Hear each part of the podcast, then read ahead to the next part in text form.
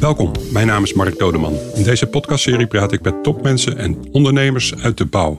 Vandaag spreek ik Jan-Paul Schop, oprichter en directeur van Marktonderzoeksbureau U S P en Bouwkennis. Schop komt uit een Rotterdamse ondernemersfamilie. Zijn overgrootvader was de oprichter van Schop Vleeswaren- en Conservenfabriek. Het worstenbedrijf ging van zoon op zoon. Jan-Paul was de beoogde opvolger, maar na een studie bedrijfseconomie aan de Erasmus Universiteit besloot hij toch iets anders te gaan doen. Flauw gezegd, geen worsten meer, maar worst-case scenario's. Hij werd marktonderzoeker, startte zijn eigen marktonderzoeksbureau op en onderzoekt de ontwikkelingen in de bouw, de toeleverende industrie en de doe-het-zelf-sector. Niet alleen in Nederland is hij marktvorster, ook in Europa. Moet de bouw in paniek raken door corona? Schop zegt van niet. En stikstof? Daar heeft de bouw veel meer last van. Een glazen bol gebruikt Jan-Paul Schop niet. Onderzoeksresultaten moeten feiten gedreven zijn, zegt hij. Waar de bouw precies heen gaat, weet echter niemand. De onwrikbare waarheid is, je weet wat je weet, maar je weet niet wat je niet weet. We gaan in gesprek met Schop over wat de bouw het afgelopen half jaar om zijn oren kreeg. We kijken naar de nieuwste onderzoeksresultaten uit de Bouwmonitor, een onderzoek dat U S P en Cobouw maandelijks verrichten. Ook kijken we vooruit, wat staat de bouw de komende jaren te wachten? Jan-Paul Schop is geboren in negentien achtenzestig in Vlaardingen. Welkom Jan-Paul, leuk dat je gast wil zijn. Dankjewel Mark. Hoe, wat, wat weet jij eigenlijk van uh, bouwbedrijven? Hoe ver kijken zij uh, vooruit uh, uh, gemiddeld? Wat is ja, het, ligt een beetje aan het, type, het ligt natuurlijk een beetje aan het type bedrijf. Hè. Ja. De grote bedrijven die kijken natuurlijk afstand naar de rapporten van het E I B en, en onderzoeksbureaus zoals wij. Hè. Maar, maar die kijken ook heel sterk natuurlijk uh, naar hun orderboek ja. en zeg maar hun pijplijn uh, van uh, uitstaande offertes die gaan leiden tot uh, hun orderboek. Dus ik denk ja. dat het een beetje een mix is tussen enerzijds, uh, en hoe klein het bedrijf, hoe meer men naar het orderboek kijkt. Ja. Uh, en de kwaliteit van de offerteportefeuilles. En hoe grote bedrijven, dat men ook wat meer wil kijken naar de economische rapporten. Ja. Uh, zowel die dan uh, op Nederland als ook internationaal zijn beslag hebben. Ja. Uh, mijn ervaring is dat men een jaartje verder kijkt. Een jaartje. En, en, en ja. ik hoor ook wel eens dat, dat je, als je verstandig bent, dat je eigenlijk wel vijf jaar uh, probeert vooruit te kijken. Ja, en dat zal zeker bij de grote concerns zoals Bam en Heijmans uh, en Dura zeker gebeuren. Hmm. He, en, uh, maar naarmate het bedrijf kleiner wordt, en natuurlijk de bouwketen uh, wordt natuurlijk uh, gekenmerkt door een grote hoeveelheid middelgrote en kleine bedrijven. Ja, ja daar zie je toch wel dat men wat meer hands-on uh, naar de praktijk van alle dag en, en, en de ja. kwaliteit van de, het orderboek kijkt. Ja, en dan daar, daar halen ze hun informatie uh, bij de dorpspomp uh, als het ware nog een beetje. Ja, nou ja, goed, dat is een beetje afhankelijk. Hè. Ze zijn vaak lid van een brandvereniging zoals Bouw Nederland uh, of de Aannemersfederatie. Uh, die voorziet ze natuurlijk van veel informatie. Ik neem aan dat ze ook wel de, de grote bedrijven lezen veel Financieel Dagblad en Cobouw. Uh, ja, daar zie je natuurlijk ook dat men uh, veel publiceert over zeg maar, de, de staat van de bouw en hetgeen uh, te wachten staat. Ja, en ik denk dat al die bronnen uh, de bedrijven voeden met uh, ja, wat staat ons de komende jaar tot jaren te wachten. Ja, ja. Nou, je hebt zelf een lange geschiedenis in, in uh, marktvorsen, laten we maar zeggen, marktonderzoeken. Ja. Uh, ja. Dat doe je al ruim twintig jaar, uh, hè? Dat klopt, klopt, ja, klopt, ja. klopt. En nu hebben we in samenwerking met Cobouw uh, is er een bouwmonitor opgezet. Daar is, ja. Uh, nou ja, precies in de tijd een beetje denk ik dat uh, corona opkwam. Wat, wat, uh, wat zijn nou de belangrijkste beelden die jou uh, zijn bijgebleven bij het laatste half jaar? Wat is er nou gebeurd in, in die bouw? Ja. Nou, wellicht was even belangrijk te vermelden waarom eigenlijk die bouwmonitor door ons, door, door, door, door Cobouw en U S P opgezet is. Ja. Nou, wat je een beetje in een crisissituatie ons ziet ontstaan, is dat heel veel verschillende partijen gelijk beginnen te roepen. Uh, en uh, allerlei doemscenario's uh, uitspreken uh, over allerlei verschillende sectoren en zeker ook over de bouw. Ja, tienduizenden um, banen verlies. Uh, ja, exact. Ja. En, en, en, en er waren heel veel partijen waren mee bezig. De banken, uh, ja. allerlei instituten, noem het allemaal op. Uh, en ik had zoiets van ja, uh, de vraag is of het ook echt gaat zijn. Want je kunt wel de bouw heel makkelijk vergelijken met bijvoorbeeld de vorige crisis in tweeduizend acht tweeduizend negen. Uh, die absoluut grote uh, consequenties voor de bouwsector uiteindelijk had. Sinds tweeduizend tien en elf en verder. Hm. Uh, maar de vraag was natuurlijk wel een beetje van ja, is dit nu een tijdelijk verhaal? Hè? Want corona ja. is natuurlijk een, een uniek iets in de geschiedenis van de laatste honderd jaar. Ja. Um, en, en zijn zeg maar de uitgangspunten die nu voor de bouweconomie gelden niet compleet anders dan tweeduizend acht. Dus ik had zoiets van ja, uh, we kunnen wel onszelf helemaal de crisis in laten praten. Hè, want wat gebeurde natuurlijk als uh, men maar continu hoort, opdrachtgevers ook, dat het de bouw uh, enorm slechte tijden te wachten staan.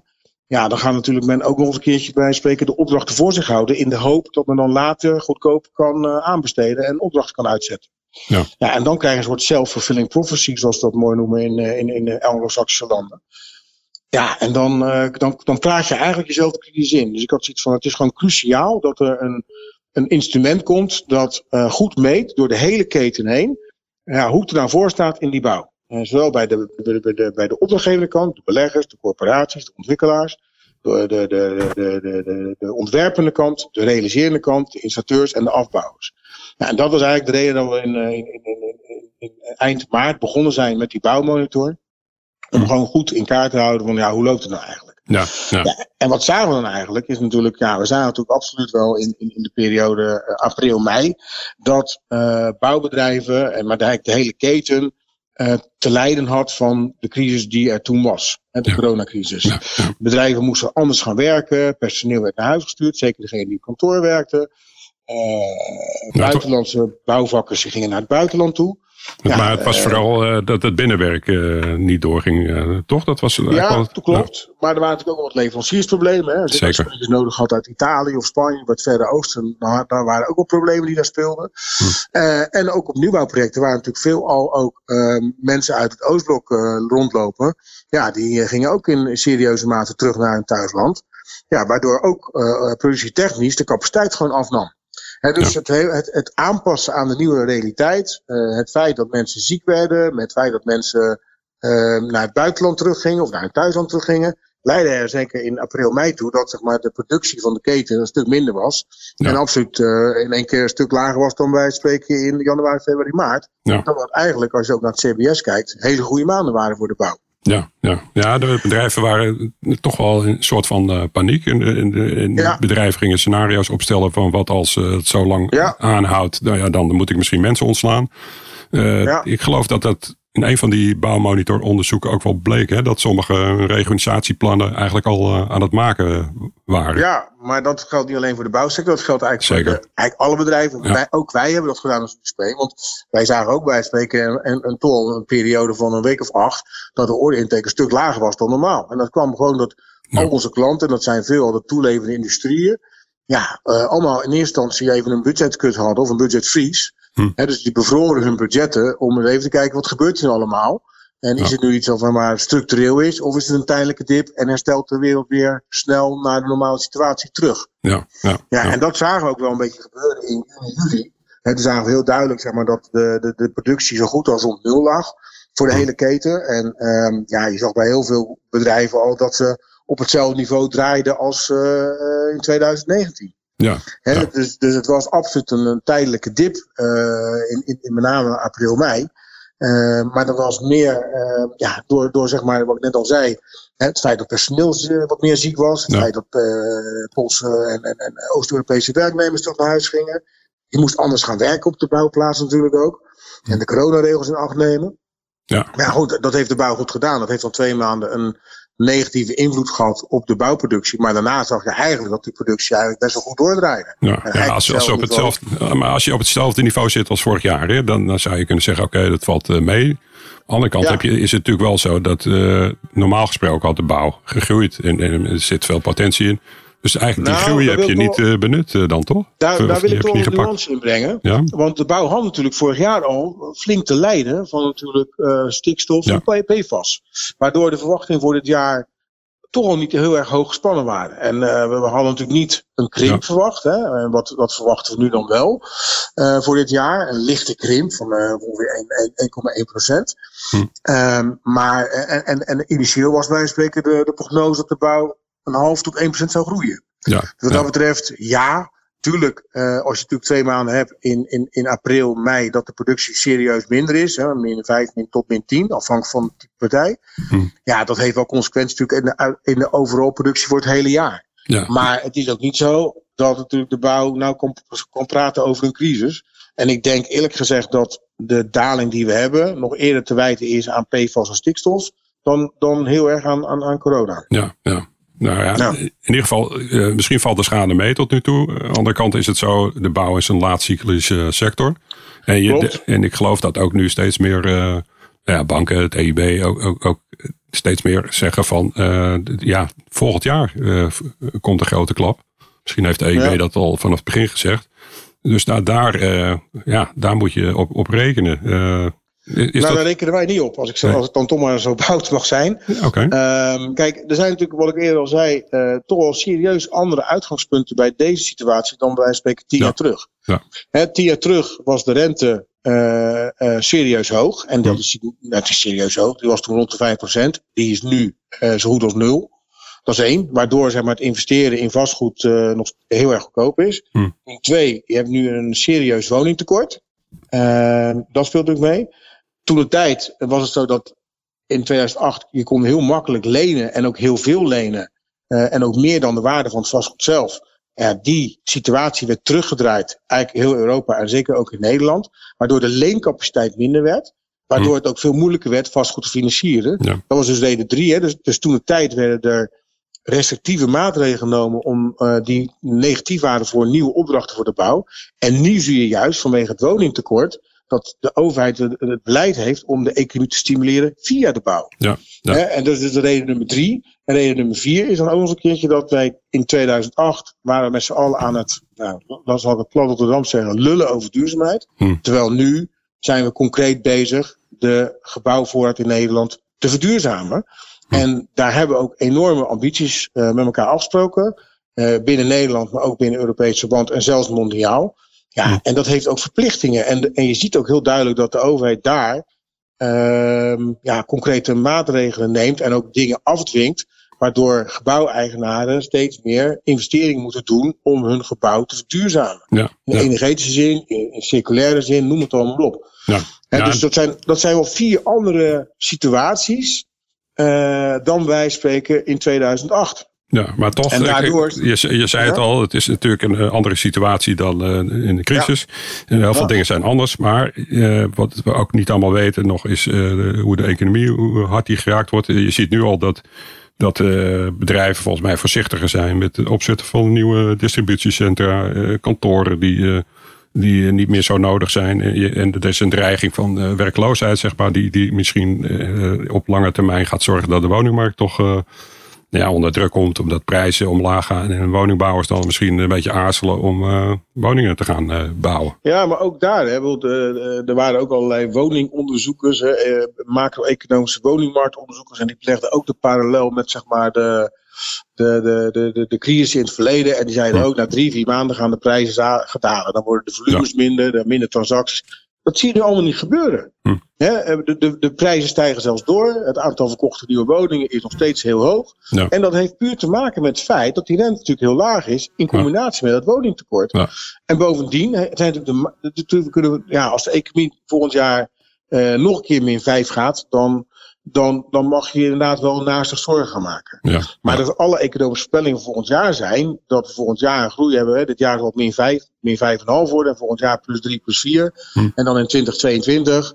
Um, zullen we dan uh, op het niveau van tweeduizend negentien zijn. Ja, en, ja. en de overheid heeft natuurlijk de rekening betaald van, van de krimp van dit jaar. Laten ja, we reëel zijn. Ja, en, en als je kijkt naar de economische, uh, naar de werkloosheidscijfers, dat valt allemaal nog reuze mee. Ja. En dat komt omdat de overheid feitelijk voor veel werkgevers ja, de, de, de, de, de, de, de kosten van de crisis opvangt op dit moment. Waardoor je mogelijk ook, ook wat zombiebedrijven uh, gaat krijgen. Ja, maar ook daar, ik, ik lees geregeld ook de economische bladen. Uh, en dat, dat wordt vaak geroepen, maar uiteindelijk valt het allemaal nog wel mee. Okay. He, dus, dus je kunt het vanuit heel erg negatief perspectief kijken. Maar als je puur even door je oogharen heen kijkt. En um, hmm. kijkt naar de onderliggende drijvers voor de bouw, om het zo maar te zeggen. Ja, uh, ja dan, dan denk ik van, natuurlijk, als er volgend jaar, als de hele wereldeconomie instort. Hmm. Um, ja, dan krijgt de bouw daar ongetwijfeld last van. Net zoals in tweeduizend tien, elf uh, na de financiële crisis. Okay, maar okay. kijk naar China bijvoorbeeld. China draait alweer top.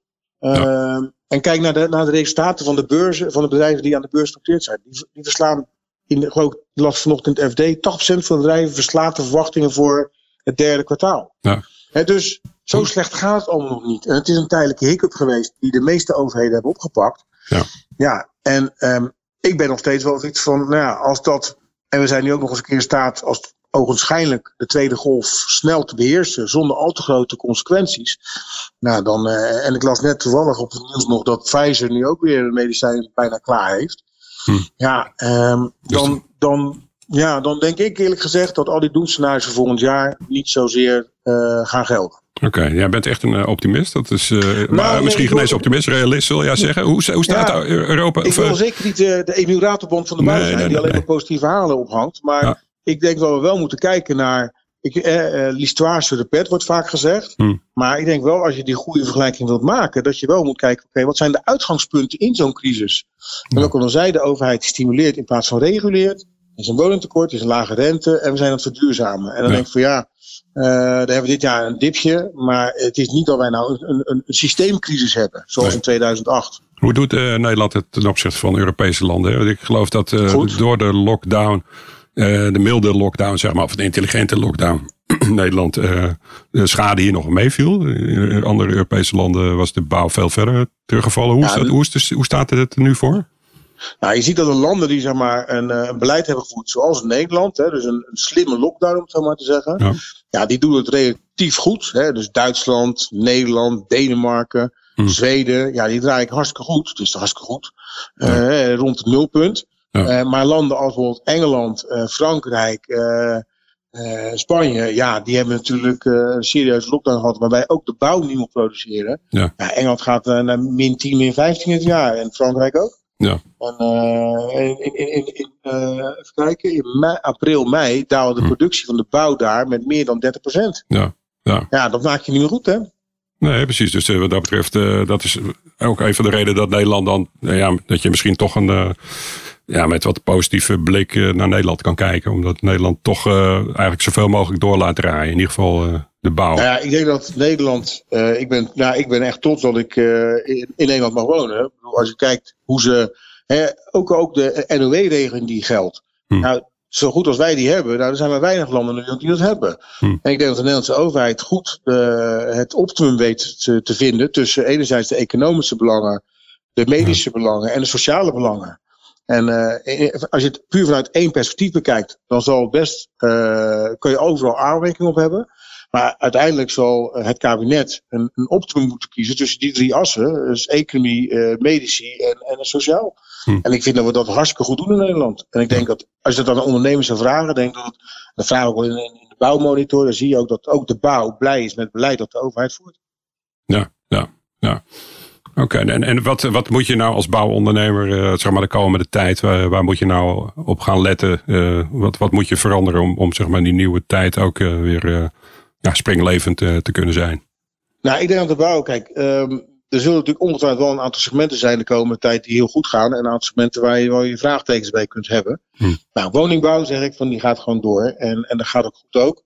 Um, waarbij je natuurlijk wel moet zorgen dat het hoofd van stikstof uh, en, uh, wel moet zorgen dat um, je zo min mogelijk stikstof uitstoot gedurende zeg maar het bouwen. Nou, en je ziet al dat bouwbedrijven die stappen aan het maken zijn door gewoon geëlektrificeerd materieel in te zetten. Ja.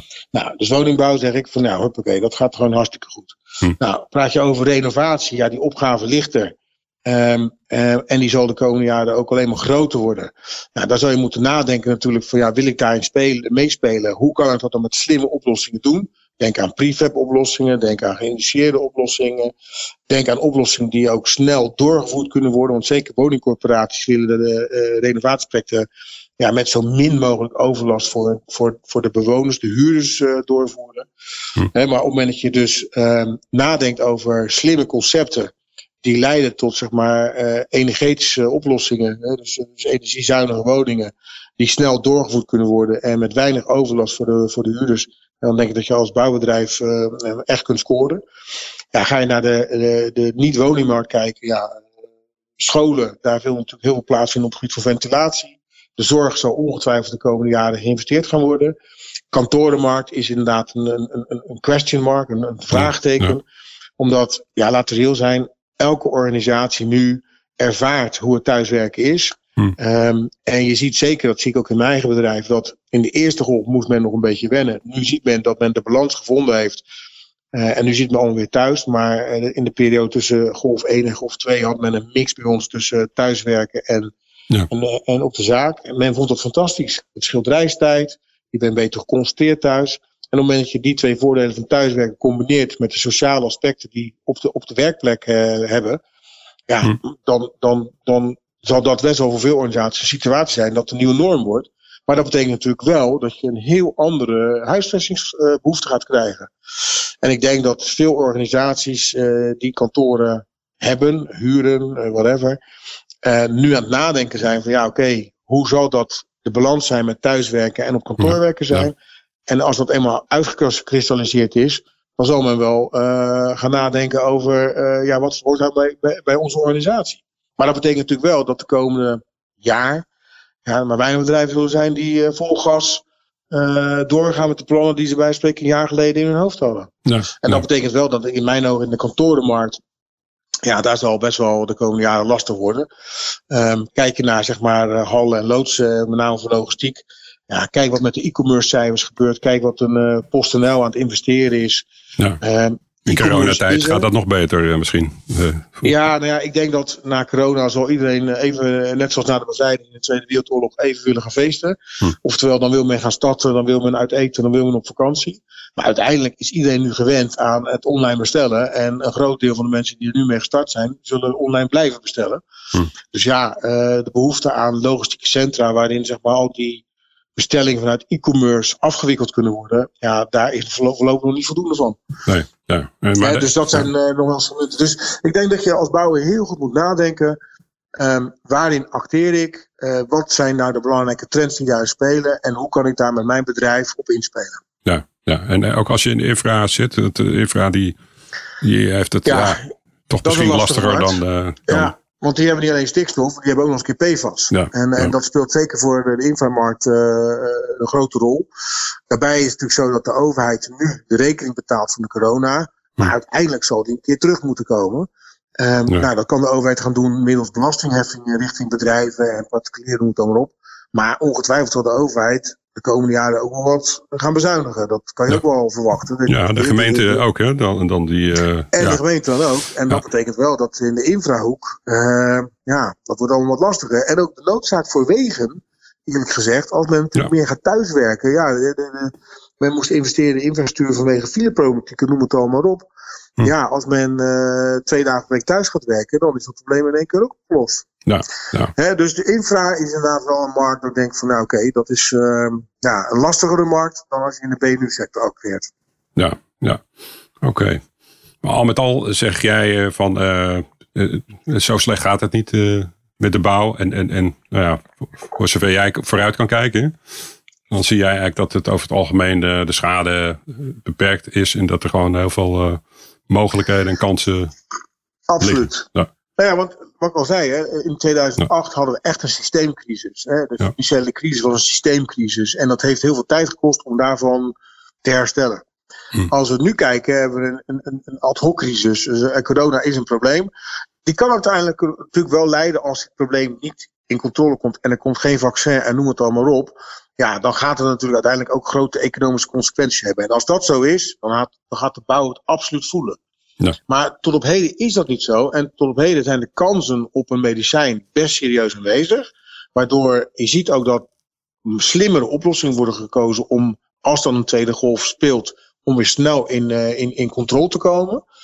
En de onderliggende waarden zijn de woningtekort, lage rente, verduurzamen en stimuleren van de overheid Uh, over de as van de bouw. Dan niet zozeer infra, maar wel uh, woningbouw met name.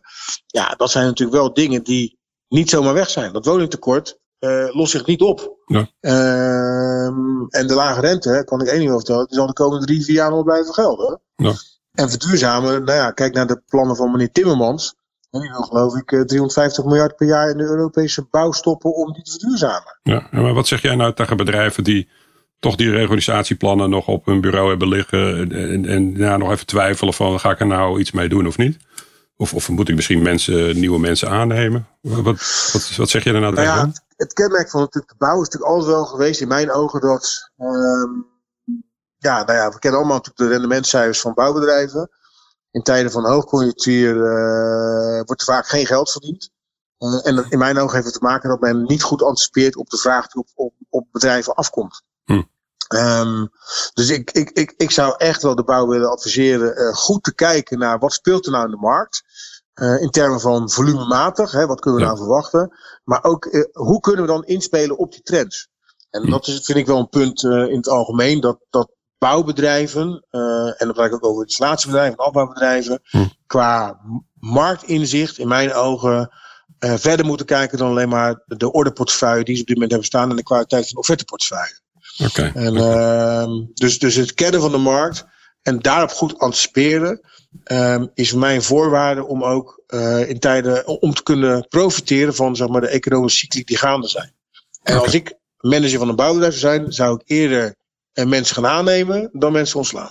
Dankjewel Jan-Paul, bedankt voor dit uh, gesprek. Graag gedaan Mark. Iedereen bedankt voor het luisteren naar deze podcast. Op cobouw punt n l vind je nog veel meer informatie en verhalen over uh, bouwondernemers. Check vooral ook onze andere podcasts in deze serie en abonneer je op onze podcastserie in je favoriete podcast app.